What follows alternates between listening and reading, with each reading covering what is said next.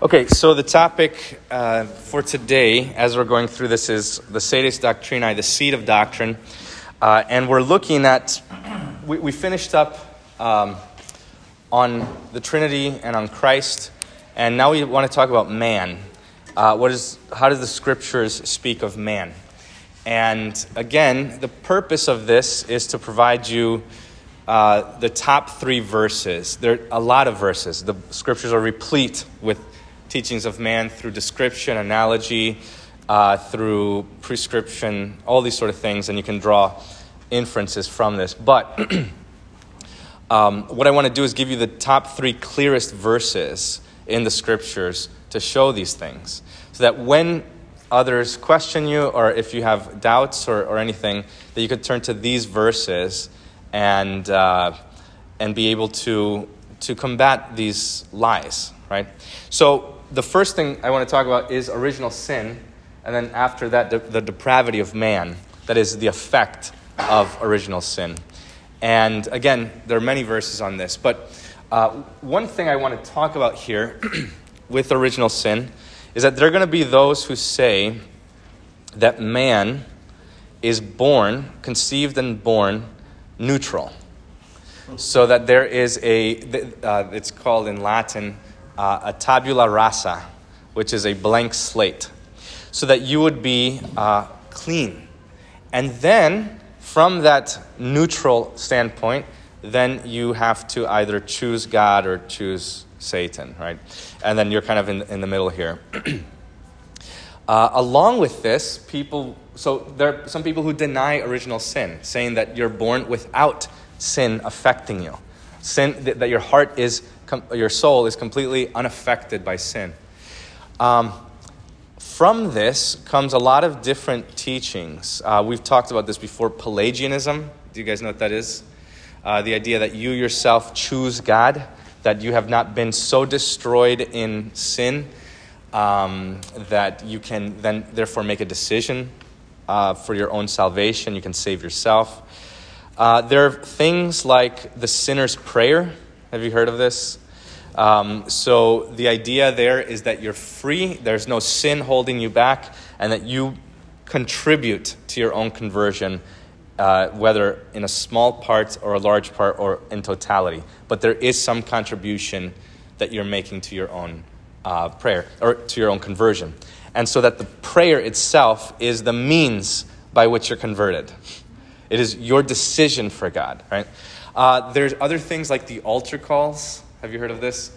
So you'd have the altar call up front, everybody comes forward, and then if you've lived a particularly bad life or a bad week, then you come forward and you rededicate yourself to God. And then there's a rededication or things like this. there's also a teaching that's come from this, which is called the age of accountability. Have you heard of that? Yeah? So, the age of accountability, this teaching is that, um, this false teaching, I should clarify, is the idea that um, uh, you are born and you're not responsible for your sins. You're not held accountable for your sins or anything you do until a certain age. Uh, and we don't know what that age is, or we're never told. 60, 64 years old, yeah, that's a good age of accountability. Um, yeah, yeah so that you're, you're held uh, with, without accountability for a certain time. And then, uh, once you're rational and reasonable, then you are held accountable and now your sins are counted against you. Yeah, Kelly. Sorry? The, mm. No, uh, I don't know why why they picked that. Sorry? What did you say? Oh. um, so, yeah, I know in the Lutheran Confessions, Luther has this comment that he says, Thank God that even a seven year old can recognize the church. I wonder if that's where they got it from. And they said, Well, if at seven you can recognize the church, then maybe seven you're accountable for, for this or that. I don't know. Um, it, it's, it's hard to understand why. I mean, why that's a magical number. I know seven year olds who are mature, seven year olds who are not mature, who are completely immature. So it's like, well, why that age? And then it's more so not an age, but a, um, a disposition or an attitude that you would have to, that's what I would think. But um, anyway, uh, then, then you have other issues. What about people who uh, have mental uh, illness or their brain never develops past a three year old, right? There's a thing called, I think, like Smith Magenis syndrome, where the brain kind of stays at like three maximum.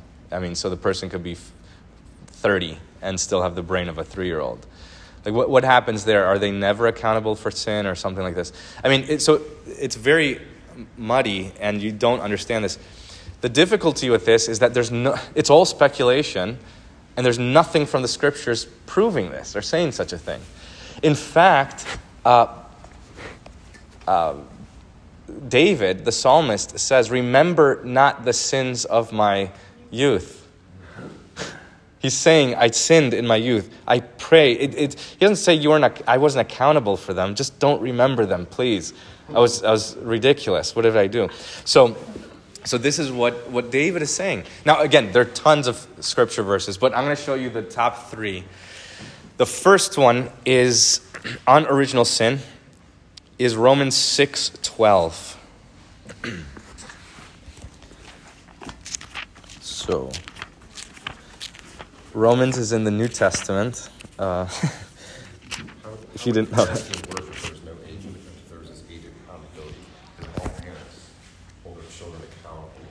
Right. Yeah. Yeah, and you do. They may say, oh, well, it was a child that did it, but they still punish them and restrict them. Right, exactly. Um, yeah, that. Our own behavior contradicts the, the idea, yeah. Yeah, exactly. It, it doesn't make anything any sense in practice, right? How does it play out? But uh, Romans six here talks about. Um, so uh, let me let me just read the context before we get to verse 12 but verse 12 is, is the verse so let's say uh,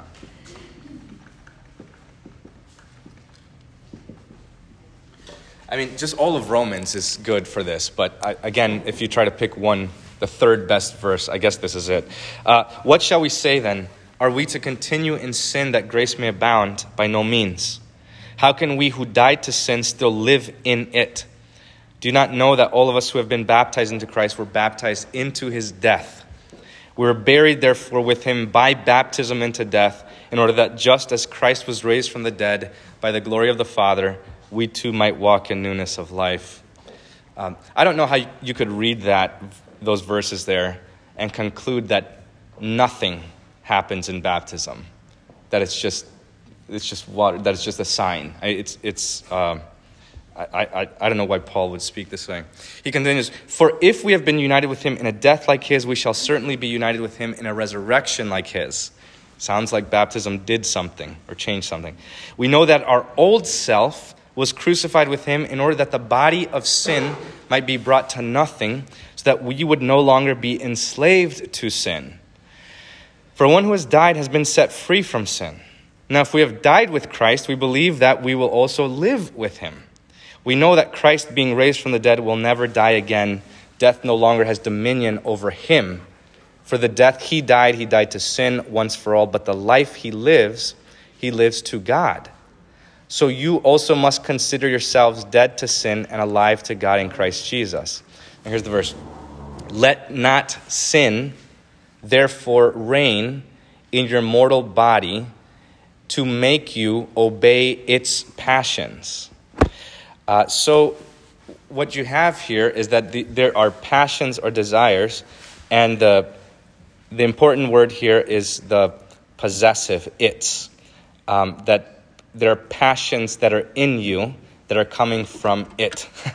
um, again, also, this verse never says the age at which this happens, at, at, at which this awakens in you, uh, but that the whole time uh, that you are, are uh, um, you're subject uh, to this. So then there's an exhortation to fight against the sin that is in you, in, in, in its own passions. Also, uh, with baptism being at uh, in infancy, um, this is already talking about that in infants, uh, this is seen. These passions are in uh, in the child. Okay, so that's uh, the first or the, the third text. Uh, the second text is Romans five twelve.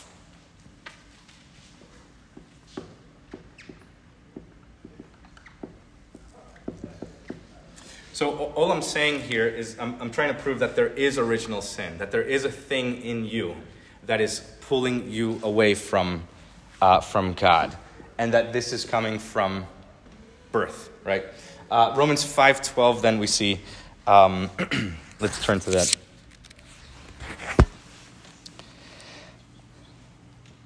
So it, it, it simply says, Therefore, just as sin came into the world through one man, and death through sin, and so death spread to all men because all sinned. For sin indeed was in the world before the law was given. So before, before sin was described, sin existed. But sin is not counted where there is no law. Yet death reigned from Adam to Moses, even over those whose sinning was not like the transgression of Adam, who was a type of the one who was to come. And then the free gift is not like the trespass, for many died through one man's trespasses, much more have the grace of God and the free gift uh, by the grace of that one man, Jesus Christ, who abounded for many. And then it continues. Uh, verse 18 continues Therefore, as one trespass led to condemnation for all men, so one act of righteousness leads to justification and life for all men. So, uh, going back to verse 12 in Romans, it says, Therefore, just as sin came into the world through one man, um, so that the, the, that the entire world is affected and infected by sin uh, through one that is inherited. So um, the, the point is, is when we talk about original sin, we're talking about something that has been inherited or passed down. And uh, this, the, the third verse, um, Romans 6.12, is telling us that there is something in us, that there is something fighting uh, within us, uh, to, to obey its passions, right? That's apart from you, that's still you. Uh, Romans 5.12 is telling you then when this happened. And it says, well, it happened when Adam sinned. This is when the hereditary disease of sin was passed down from generation to generation. Um, so through one man, he infects the, all of his children. Um, one trespass leads to condemnation for all men right? And so this is then passed down. Uh, the, the argument here is uh, against this is, you know, that's not fair, right? How is it that um, I'm guilty because of what my parents did? Well, how is it that I'm righteous because of what Jesus did? Right, That's yeah. not fair either. Yeah, exactly. So, so it's equally unfair to be justified, right? Um, but the, the, the, the argument is like, how is it that a child has guilt? right? My, my sons were born, and immediately, um, b- before I saw them, they were guilty of sin. They were guilty of sinning against God. They hated God. That was it, right? They needed a Savior, they needed Jesus. And uh, so, what Jesus did is he saved them. Um, but it wasn't because he, he didn't save them. Let me put it this way uh, they, Jesus forgave them precisely because they needed to be forgiven. Right? If, if he needs to forgive your sin, then that implies that you have sin that needs to be forgiven. So, what, what's beautiful about the gospel uh, in this as well is that, um, well, we'll get there, but I'll, I'll, talk about this is a reality uh, that sin is passed down. You have one man um, who's a sinner who marries a woman who's a sinner and what will they beget? What will their child be? A sinner. Uh, there, there's no hope, right? Think, so think of it, think of this not so much as, um, I don't know, like a debt of the father being passed down to the son. I mean, that's, a, that's a, an aspect of it. But think of it more like a disease, right? If the father's a carrier of the disease, the son, or the, the wife is a carrier of the disease, well, then the child carries the disease. And the disease is sin. And so eh, man was never intended to die. That was not God's design that man would stop breathing and decay and turn to dust. It's like spiritual genetics. Yeah, it- Alter since the fall. yeah, exactly. Like uh, th- there's this deep No corruption. control of genetics at all. Yeah. So yeah, we're we're not in control of that. We're uh, we're subject to it, and regardless of the point whether the child had anything to do with it or not, doesn't get you past the point of that it's there. Right? So you say, well, the, the child's innocent in this. Well, okay, maybe, um, but but they have a problem, and the problem is that that they're they're headed towards death from the day of of. Uh, uh, from the days they see the light. So this is um, this is another verse pointing to original sin. That this is coming from somewhere. There's an origin, right? Uh, original. You, you have to understand the the root word here is origin. Where is it coming from? So here it's coming from you. It's in you. There's uh, passions that are in you. How did that get there? Well, it's coming from Adam. It's coming from the first man. Now we're going to look at the final text, the first or best text, uh, Psalm 51, verse 5.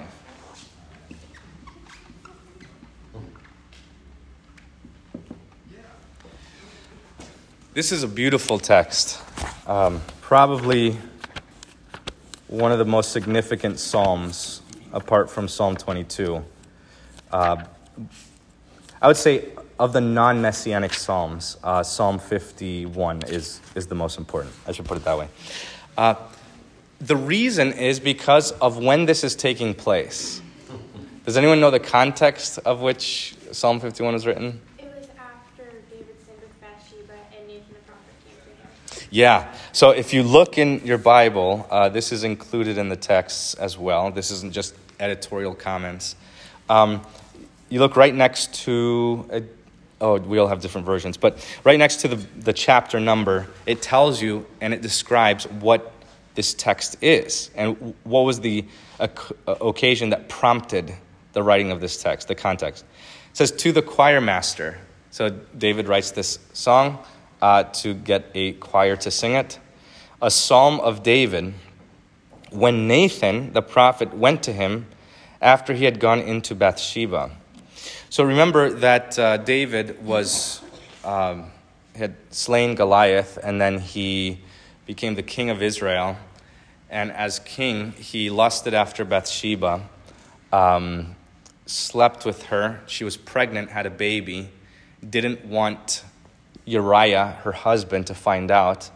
So then David, the king, puts Uriah to fight in the battle, and he puts him in the front line, which is guaranteed death. You're going to be stabbed first, you're going to die first.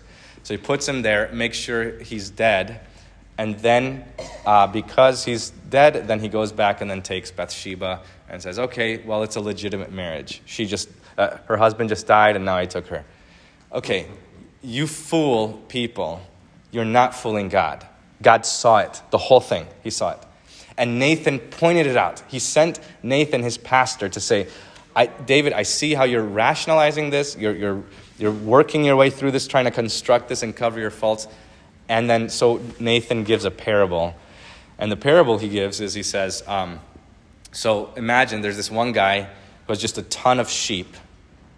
And then there's this other guy who just has one sheep. That's his neighbor. And uh, in the night, um, the rich guy went over to that his neighbor and stole his one sheep and killed his sheep. And I, and I love how he says that he even slept with the sheep because it was so dear to him. Yeah, that he, that he brings him into his home and, and yeah, exactly. He, he brings him in and then he says, Now, David, what would you do in this situation? Uh, who's in the wrong?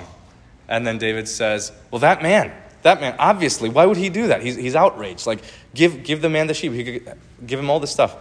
And then Nathan turns to him and says, You are the man. That's you. In that parable, that was you. You are the king. You had everything. You could have had any woman. You could have had anything. And you took the only thing that this man had and then you slaughtered him. That's you. The, the weight of that guilt. And David hears this and he is crushed to the soul. His heart is destroyed and he is downcast. Um, and then, while he is depressed and in this deep, dark despair, that God knew this, and this was not hidden from his eyes, and that um, uh, I can't scrub this away, I can't take care of this. What does he do? He writes this psalm, Psalm 51. That's the context. And this is why we sing this song in church every single Sunday. I, I don't care how long the service is. We'll never cut it out. we'll never cut out these things of the service. Each part of the service of the liturgy is so meaning, meaningful and valuable. And when you understand the history of it, my goodness, it's beautiful. Well, we only say a, a small excerpt, and you'll recognize it when we get there. Uh, we'll pass the verse that I'm getting to in verse 5, but I just want to read the whole thing to you. Put yourself in David's place. He is in the shoes of, of uh, uh, put yourself in his shoes. He is in the place of one who is burdened by guilt, feels like he'll never be forgiven, uh, is, is guilty of a sin. Nathan gives him the absolution. He says that your sins are forgiven through the promised Messiah. This is amazing. Yeah. Quick question. You know, with the, David having probably one of the most close, intimate relationships with God of anyone, you know, he- God even says, this is who I am pleased with and all this. Yeah. It's hard to fathom how he would not know that God knew what he did. I mean, how can that possibly, I, I just never can get that in my head. Yeah, right. No, this is true. It's um, sin blinds people, right? Like fury, like when somebody's really angry, they're belligerent. They, it's like their eyes go crossed. You don't remember things. You just lose it, right?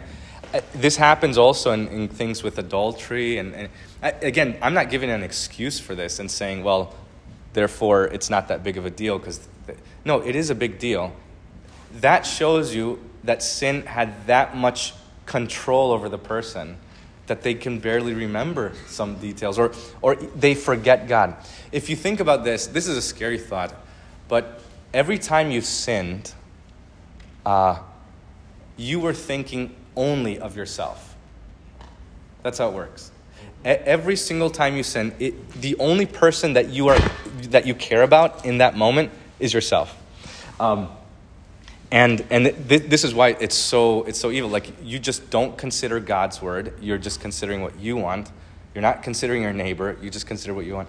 And so this is evil. I mean, this is a, a wicked thing. Yeah. Well, that brings to mind then, uh, doing a devotional that Jeff and got us for, for Pastor on Oh, yeah. And it's, you know, it's wonderful, I'm talking about the, you know, start of wisdom is the fear of God.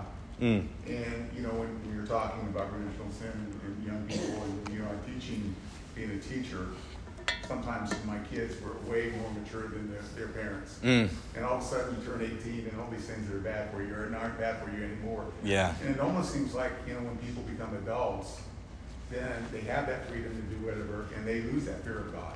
Yeah. And when they lose that, then they lose track of, I mean, because you almost like, okay, if you don't, I mean, if you're doing this and you don't think God sees you, do you really even believe in God? Right. Well, th- this is this is the way Jesus speaks before he dies. He talks about the um, the promised Holy Spirit, and then he says that he will convict the world concerning sin because they do not believe.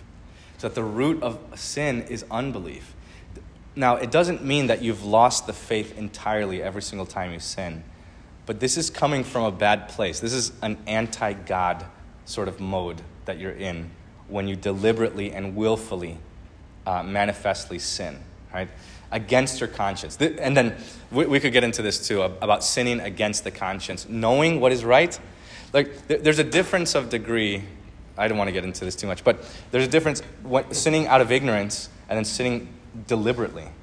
And Paul talks about sins of, of weakness that uh, he just kind of impulsively gave into, versus sins, uh, Hebrews 10 talks about sins that are done deliberately. That you know the truth, and yet you go ahead and go against the truth. And then what, what do the scriptures say? Hebrews 10 26. There, if you go on sinning deliberately after having received knowledge of the truth, there remains no sacrifice left for sin, but a fearful expectation of the judgment of God, right? That's how the verse reads. I mean, th- that is frightening. So th- that so this that verse guards against antinomianism, this idea that hey, I'm forgiven. I'm j- I know this isn't right, but I'm just going to go ahead and do that. My read that verse, write it on your mirror or something, and look at it daily, because you're not you're not messing with something little. It's not like a little dirt or stain. This is deep. This is from hell itself. This is from the devil himself, right? So, so when the scriptures exhort us today to put on the armor of God, I mean, it's a serious warning, right? It's a, it's a very serious thing. But yeah, so, so we'll get into that too uh, in, the, in the coming um, in, in the coming lessons. But re- regarding this verse, I, I just want to read you the context here. Remember, uh, David is convicted of his sin, he's crushed, he hears the forgiveness, and here's what he says. He says, Have mercy on me, O God, according to your steadfast love. According to your abundant mercy, blot out my transgressions. Wash me thoroughly from my iniquity and cleanse me from my sin. Uh, notice who is the actor in all of this and who, who's active, who's passive. Uh, have mercy on me. I'm passive. You are active. You're the one doing having the mercy. According to what? Not my good heart, not my love for you, but according to your heart, your steadfast love. Um, you blot out my transgressions. You wash me thoroughly from my iniquity.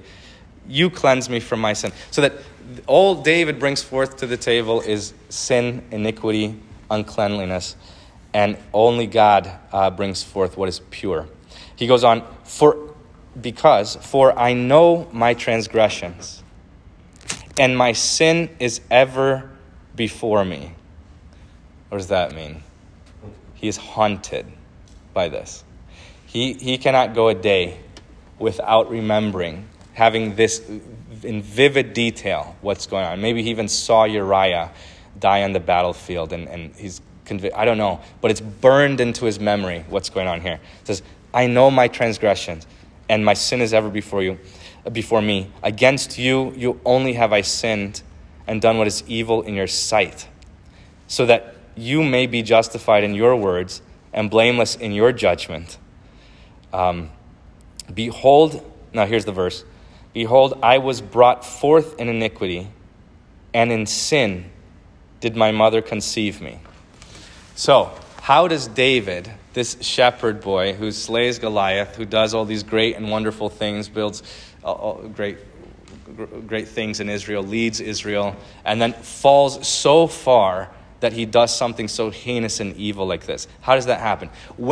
At what point did David turn bad? And what does he say? In the womb, in concept, at conception. That I didn't become bad, I am bad. I've been bad. I've been sinful. So, I mean, this blows out of the water the, the idea that we're born uh, neutral. I mean, he, he's not even claiming that. He's not saying that, look, yeah, you know, I'm a victim. People kind of bullied me and, and they picked on me because I'm short and blah. So therefore, I decided to get back. No. He just says, it's me. That it's my fault. It is my sin. I'm corrupt to the core, is, is his issue here. So he says, I didn't become it, I am it. Uh, in sin did my mother conceive me. So brought forth in iniquity, and uh, uh, uh, he's conceived in sin. Now, one of the, the responses here, it's a ridiculous response. People will say, oh, well, uh, David is talking about his mother. His mother sinned in, in, uh, in conceiving him. Come, really? so he's, he's blaming his mom now. On top of that, he's confessing his own sins. Why, why, is he going to introduce his mom at this point, right? And what he's talking about is not the blame here. He's talking about the timing of it. That's what he's talking about. He's saying the timing is conception. The very moment the sperm and the egg joined, boom, I was destined for hell. I was destined for, for damnation, and the Lord saved me. Right? He goes on, Behold, I was brought forth in iniquity, and sin did my mother conceive me. Behold, you delight in truth in the inward being, and you teach me wisdom in the secret heart. You purge me with hyssop, and I shall be clean. You wash me, and I will be whiter than snow. Something that David can't scrub away. Uh, he says, God, you say the word, and I will be innocent. Let me hear joy and gladness. Let the bones that you have broken rejoice. Uh, the, the, the, the point there, the bones that you have broken, this is through his law. That the law is like a hammer that crushes your heart, that crushes you. It says, Well, God, you crushed me through your words, um, but uh, give, me, give me back the joy. Uh, and then he goes on Hide your face from my sins and blot out all my iniquities. Um, by the way, the word blot there is not like this. And then you go, right? and then what can you still see there? Sin, right? You can still see it. Rather, it's like this.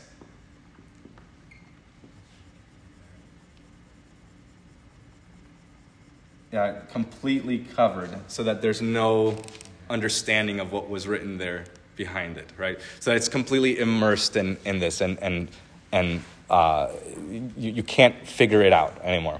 So he says, blot uh, out all of my iniquities. And then here's what we sing in church, the, the offertory. Create in me a clean heart, O God. By the way, the word create there, in, in there's a couple of words in Hebrew that mean create. Uh, one means to like fashion or to remake uh, or to like reform or shape. Uh, but there is one specific word in the scriptures that is very unique, and it's used in Genesis. It's bara, uh, which means to create out of nothing. So that's the same word that's used here.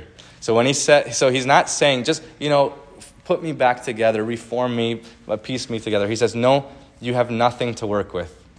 So you have to create out of nothing a what? A clean heart.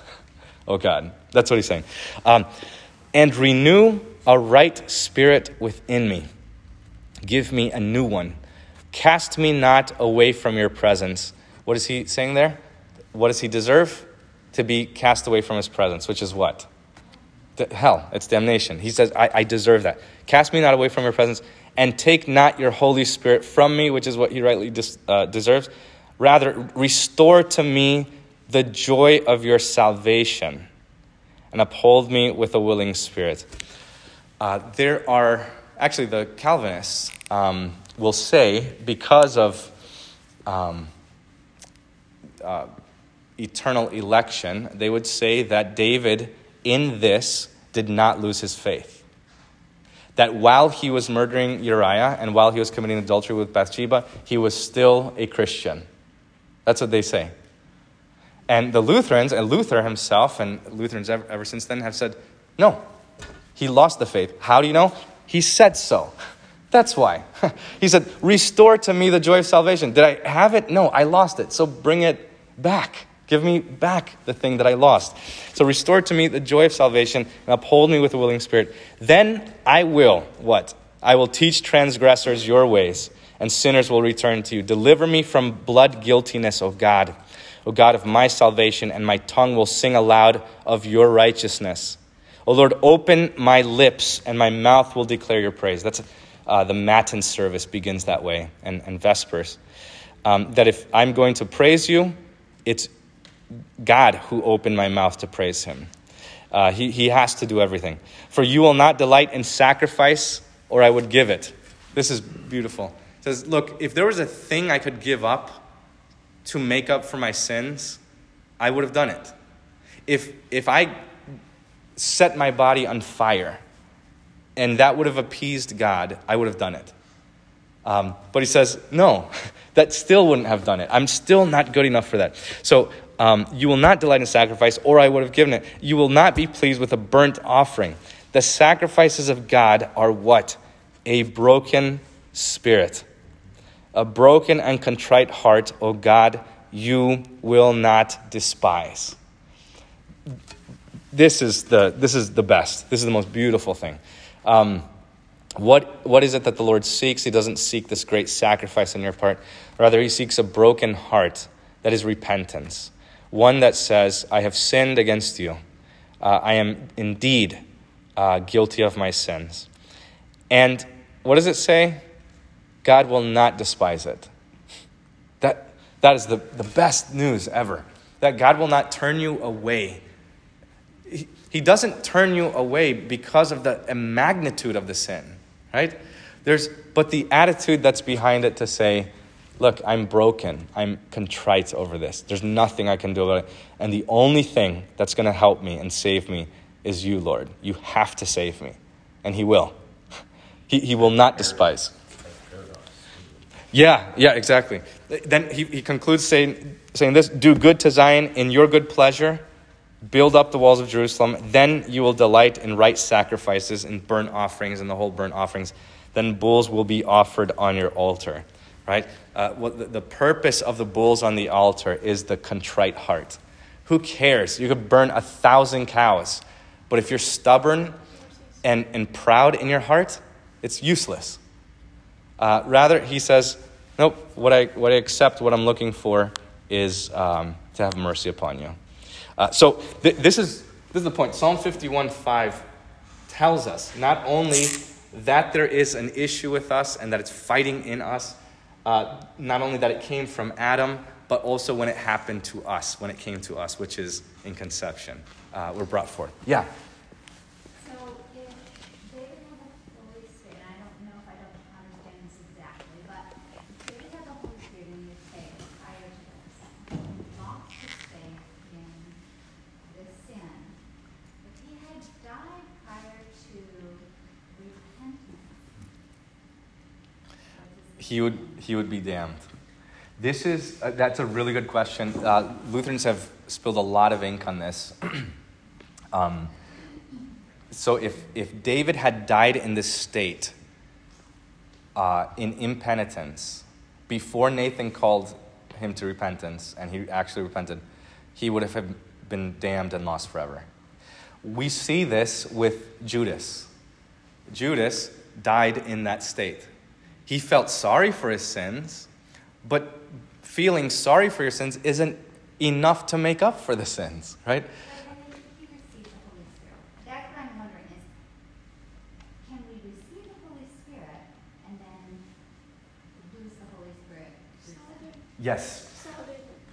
Yeah, yeah, yeah. Saul did. Um, we, we see this. Uh, Judas, we can't say that he's a hypocrite uh, or he never believed. There's no indication of that, but that he believed at a time, uh, but lost it. I mean, you can go through the scriptures and see that there are those who were, uh, were good and had the Holy Spirit and then lost the Holy Spirit. I mean, the prime example is Adam and Eve, who fell away, right?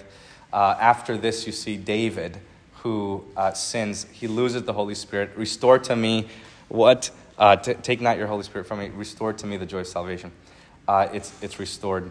Um, Peter, uh, Lutherans have even said this with Peter. Uh, he denied Jesus three times. He lost this, and then um, it was restored to him. Right.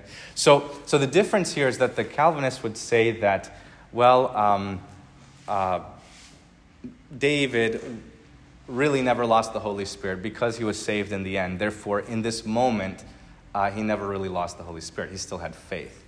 And um, we would say, well, there's no indication of that here. Um, rather, what the scriptures say is that uh, we, we can, uh, no one can say Jesus is Lord except by the Holy Spirit. There are people who say Jesus is Lord and then stop saying he's Lord. Uh, Jesus gives the parable of the sower uh, that he sows seeds, it falls on the rocky soil, and he says, They believed for a time, and then they fell away. Uh, that it's in the heat of the day, in the midst of persecution. Paul warns, he says, Don't make a shipwreck of the faith, that you have the Holy Spirit and then you can lose faith, right? So that what we need to do is uh, recognize that the Holy Spirit and faith are inseparable uh, because you cannot have faith apart from the Holy Spirit. And uh, you can't have the Holy Spirit if He's not giving you faith. So, um, yeah, so the Calvinists try to re- uh, uh, you know, fix this and say, well, David was still a Christian, and if he died in that moment in impenitence, he would have been saved. And the truth is, no, I don't, no. If, if that's the case, then the warnings of Scripture are what? They're empty warnings. then I can be secure and say, well, once saved, always saved. If I'm saved, then who cares? But rather, it's the warnings that bring us back uh, to, to this. So, you know, that's, I, I can send some more stuff on, on the discussion here of, uh, um, and, and what Luther himself writes and all Lutherans. But what's going on here with David? This is the, the main example, right? And this is where a lot of the, de- the debate happens. So, yeah, good question. Uh, yes. I don't know. Ladies first. Kelly. How is this not, maybe I'm misunderstanding, but it sounds an awful lot like it's putting the, sounds an awful lot like it's putting salvation dependent upon our actions repentance. Uh, if you're not repenting from a very specific sin, if you die in impenitence, maybe because you didn't recognize the sin, maybe because you haven't yet reached a point of repentance, maybe because you just committed it, then you get shot and you don't have time to even think about it. Like, if you haven't repented at that moment, then you're condemned, and that seems like a human action. Does that make sense? Yeah, so you. Yeah, so, so you can uh, you can destroy your salvation. You can, I mean, you, you, let, let me put it this way: you can um, you can become impenitent. You can, and and if you make a shipwreck of the faith, if you fall away from the faith, it's your own fault. Um, if you're brought to repentance, it is only God's doing. And uh, th- this is the conundrum. This is the mystery that we have. So you say, well, God has, uh, well, why is David a Christian and why is he in heaven? Well, because God had mercy upon him and brought him back. Why was David lost at a time and why did he do all of these evil things? Well, because of David, because that's David's fault, right? So, yes, I mean, th- these are warnings. These are absolute warnings. Now, the, the comfort of election, of eternal election, is this is that God. Um, uh, will use all of these things and put the preachers in your life to call you to repentance before the time is up. That's, that's his promise. That's his promise of election. And we, and we look at that by listening to the word and the gospel while we have it. If you despise the, the re- call to repentance when it's being preached, don't expect it to be there for you tomorrow. Because the scriptures say, what? Today is the day of salvation. Repent now because you may not get tomorrow. So that, so that whenever we read the scriptures, the urgency to repent is now, today. And I'm not going to put this off. I'm not going to let this linger. Don't let the sun go down on your anger, right? That's how urgent it is. So, yes, there is, I mean, and knowing that the Lord Himself is working through all of those warnings to keep you from falling away. I preached on this uh, last year. Um, this was, um, I think, dur- during Lent uh, last year. What, and, and the point here is that uh, there, there's warnings and comforts in the scriptures, and God knows when to send you and speak uh, those words to you at the proper time, right? So the analogy I gave was like there's a you're in a burning building and there's like a small beam going to the other one, and you can't really see anything, or I don't know, you're blinded or something, and then a person on the other side is telling you if you're leaning too far left or right, or going off on the wrong, wrong direction, and uh, that when you say, look, you're, you're going too far this way, right, it, it straightens you out. In the same way, this is how the law and the gospel work that you're becoming too proud, well, what do you need to hear? The law. You need to be beaten down. You, don't, you shouldn't be proud. Like, you shouldn't have a proud heart. Um, but those who are broken and contrite, what do they hear? The gospel. They need to be uh, told the gospel. So, this is, this is the art of pastoral care. This is the art of preaching and gospel. That you don't preach, right? So, if somebody's leaning too much to the left, you don't tell them to go left right? So if somebody's already beaten down and, and uh, uh, contrite, you don't say, well, God is an angry God, he's going to get you. Well, then you're going to destroy the faith. And you don't say to somebody who's proud, who says, well, I don't care, I can do whatever I want, God forgives me. Then you say, well, you know what? God forgives you. And they're going to fall off on the other side, right? So rather, the, the word is the thing that's keeping us uh, on the straight and narrow path here. Um, so yeah, good, good comment here. Yes. You stole my thunder. Okay. Thank, thank God that David had faith. yes. I mean, Yeah. And he would not see himself, Nathan, who was an old friend from back. He came to him and had the courage to, to call it out. Yep. I, uh, yeah, seriously. That's, that's, uh, It's gonna went really bad for yeah, yeah, exactly. He could have, he could have done, uh, he could have did what Herod did to John the Baptist, right? And said, don't tell me about my sin, I'm going to kill you. And he had the authority to do that. Thank God. Well, why, why what's the difference between Herod and, and David? The Holy Spirit.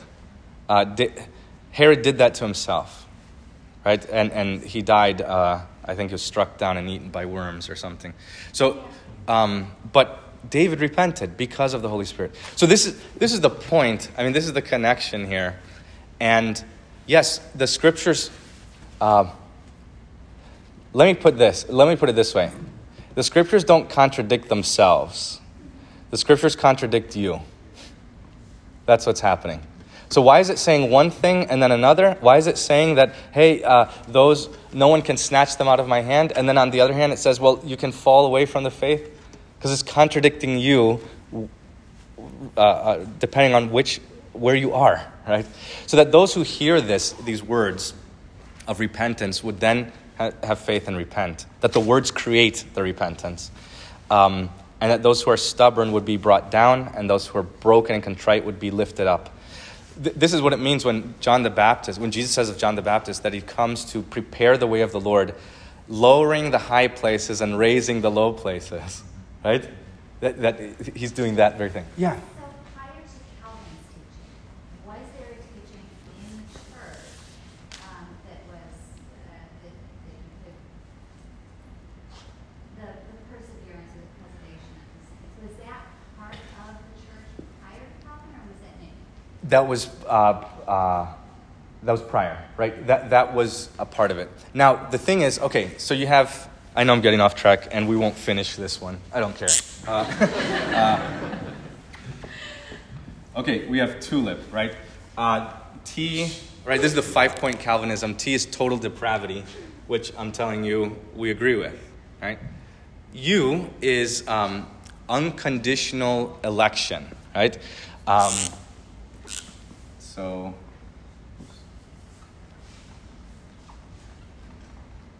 that's just for me. Uh, L is limited atonement. I is what? Irresistible grace. Good. And then P is perseverance of the saints. It sounds like their flower is pretty weak and it's gonna fall over. Their whole doctrine is built on a flower. R- Right, yeah. So th- these are the, the distinctives of Presbyterianism, of the um, Calvinist churches. So here's the, the, the, the acronym TULIP, five point Calvinism, and, and then there's a lot of uh, uh, um, variations of this or whatever, and variations within that um, uh, lapsarian and supralapsarian and all that sort of stuff. I, I won't get into that. But of this, there are some that we agree with. Total depravity? Yes. Boom. And uh, next week, uh, we'll get to that. Unconditional election?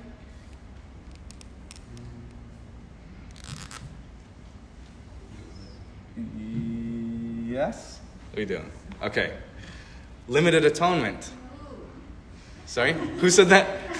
Did you say boo? Oh, you booed it. yes, boo. Right, I mean, come on. I mean, 1 John 2 2, that Jesus is the propiti- pr- propitiation uh, for our sins, and not just our sins only, but those of the entire world. Come on. So, uh, but limited atonement says that Jesus is a propitiation only for Christians. Uh, that's wrong, or for believers.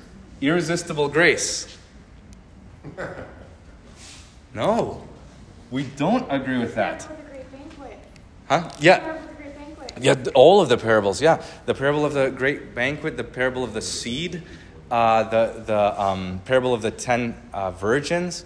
I mean, this is the mystery. God allows His grace to be resisted. This is unbelievable. He's he doesn't allow creation to resist Him. He says, "Let there be light." Boom. He says, tells the storm, be quiet. And he gives it no option. It, it has to be quiet. But he tells you, repent uh, and, and believe in the gospel, and he allows you to resist him. I don't know. God, in his wisdom, knows what he's doing. I trust him. But that's just what it is. That's what the scriptures reveal. He allows the blood of Christ to be trampled upon. That I, it's mind blowing to me. What they would say is no, uh, that these two go together. Uh, limited atonement and res- irresistible grace. Well, why can't you resist it? Well, because he died for you, and so that not one drop of Jesus' blood was wasted, or, or Jesus didn't die for someone who's not saved. That's not what the Bible says at all. He dies for the sins of the world. I know that not all are saved. Okay, his blood was spilled for all, right?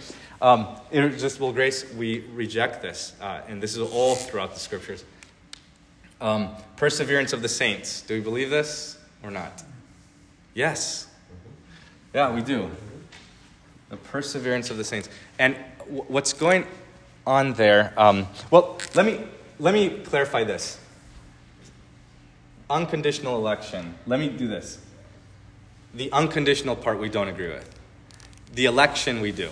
So I'll. Sorry, I should have uh, been more clear there. Um, so it's half so we agree with two and a half of, of the five points. Um, but the perseverance of the saints, we, we do agree with. And the perseverance of the saints is saying that at the very end, what God has determined is that He would ordain all of the crosses and trials and troubles in your life to bring about a blessed end. That is your salvation. No matter how much chaos you see, and in the moment you're uncertain, you don't know what's going on, but God has determined through his word before the foundation of the world that you would persevere and be faithful unto death, and he would give you the crown of life. He said so. That's Ephesians 1, the whole chapter. That. So that's what we're saying of the persevering of the saints. The, let me um, explain this unconditional election. The, the reason we agree with election, we don't agree with the unconditional part, because unconditional means it's apart from the means of grace, it's apart from the word and apart from the sacraments that God has elected you somehow in time apart from all of these things, and that the means of grace are kind of superfluous at this point. Rather, as, as the scriptures speak, these means of grace are the way that God has chosen you in time. He makes his decree in eternity, uh, and yet in time he reveals what his will is for you. So, what is his will for you today? that your sins are forgiven. What, what does he want to happen to you on the last day? Well, what he tells you today your sins are forgiven. Now, anything past this, we start to get into speculation and peer into the hidden will of God. And we start to say, well, um, am I, will I persevere? Right? Will I be elect or this or that? What about my neighbor? What about this and that? Uh, we know the case with David here very clearly the scriptures reveal to us that he dies in the faith. It also reveals to us when he left the faith and, and everything in between. Um, for us, we are living one day at a time, holding to the promise of God. And we can be certain of our election because of the word, right? So we're not guessing whether we're elect. We are certain that we're elect. Why? Because you have faith. Uh, well, where did the faith come from? Who, who, who determined to give it to you? Now, the problem's going to come up when you say, well, what about someone who had faith and then lost it? Okay, leave. This is in God's hidden will. This is He has hidden this from you. Um, but the purpose of election is not to for you to peer into other people's hearts and figure out what's going on there. It's for you to take comfort in your own, in uh, in, in the Word of God for you. So. Um, so, what was your question? Uh, whether we uh, accept the perseverance of saints? Right. So, the, the, the verse where, and I don't know the verse exactly, but where he says he won't allow us to be baptized. John 10, yeah. Um, so we just trust, we trust God and, and stop looking around and saying, but what about, what about, what about? Yeah. Yep. Yeah, I mean, this is, this is the hardest thing about election is because we want to fill in the blanks. And we want to say, we have all of the, the questions surrounding us, and we say, well, what about this situation? What about this one, this one? And uh, the scriptures don't say that. And well, what about one who's lost? Doesn't say it.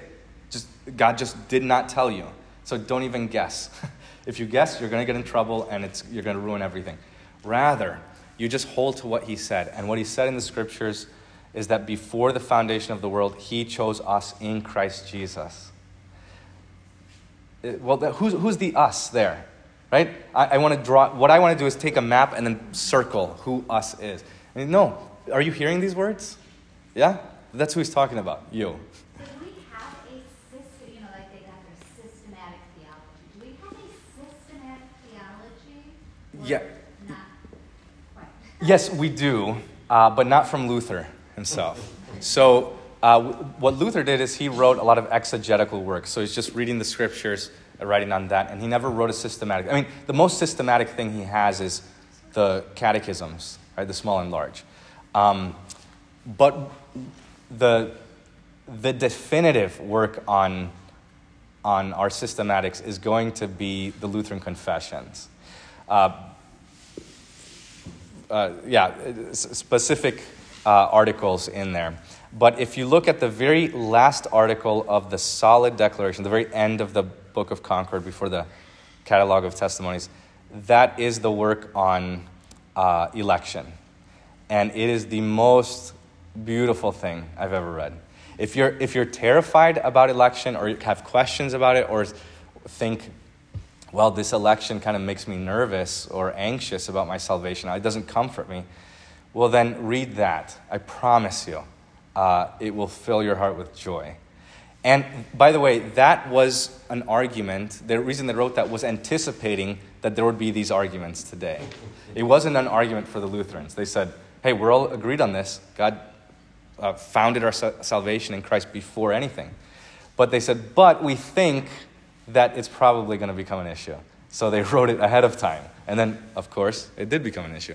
Um, but yeah, I would, I would turn there, and I could send some things on that too. So we have a number of dogmatics textbooks and things, but where you need to turn uh, to read definitively on that is, um, is uh, uh, the, the Book of Concord. Because we have some Lutheran theologians who try to explain this. Um, let, I'll give you one example, we'll end here. Uh, one of these issues is called the intuitu fidei. Does anyone know what that is? Yeah. Uh, it means that in, in light of or in view of faith. So they say that this is how God chose and elected people. He said he, has all, he knows all things, and then he just looked forward into uh, all history of the world, and he said, Oh, well, this guy's going to believe in me. Well, I'm just going to choose him. And this guy's going to believe in me. I'm going to choose him. So that God saw who would be faithful, and then he chose them. What's the problem there? Yeah, yeah, God is secondary. And that faith then is apart from God's work, right? It's in me. So that then God is uh, responding to us. And that, that is a controversy that came up in, in the Lutheran church. Uh, actually, that was the first, one of the first big controversies here when the Lutherans came to the United States. Um, was, was that uh, intuitu fidei. And uh, the LCMS, before it was the LCMS, CFW Walther writes against this. And we reject the intuitu fidei. That it's not that God foresaw who would be faithful and chose them because of their faithfulness. Rather, God's choosing is the reason someone is faithful. And we're back to where we started. I said, well, why did he choose you? Because God loves you. I don't know. I, I don't know what other answer to give. So th- this is, and then, and then you get into the question of, well, why some and not others? Right? Okay. Now we're, we're beyond what God said. But there are things that God has hidden from us, and there are things that God has revealed to us. Um, and what He's revealed is that you will not surprise Him in the resurrection. That when you die and you're in heaven, He's not going to say, "Oh, well, that was, that was shocking. I didn't, I didn't see this coming." All right. Uh, he He will. No, He'll say, "This is it. This is what I planned for." That everything that happened in the world, even if you convert on your deathbed, God had ordained the world and put everything in such a way that you would be converted on your deathbed. That it's not by chance, it's His design. This is beautiful.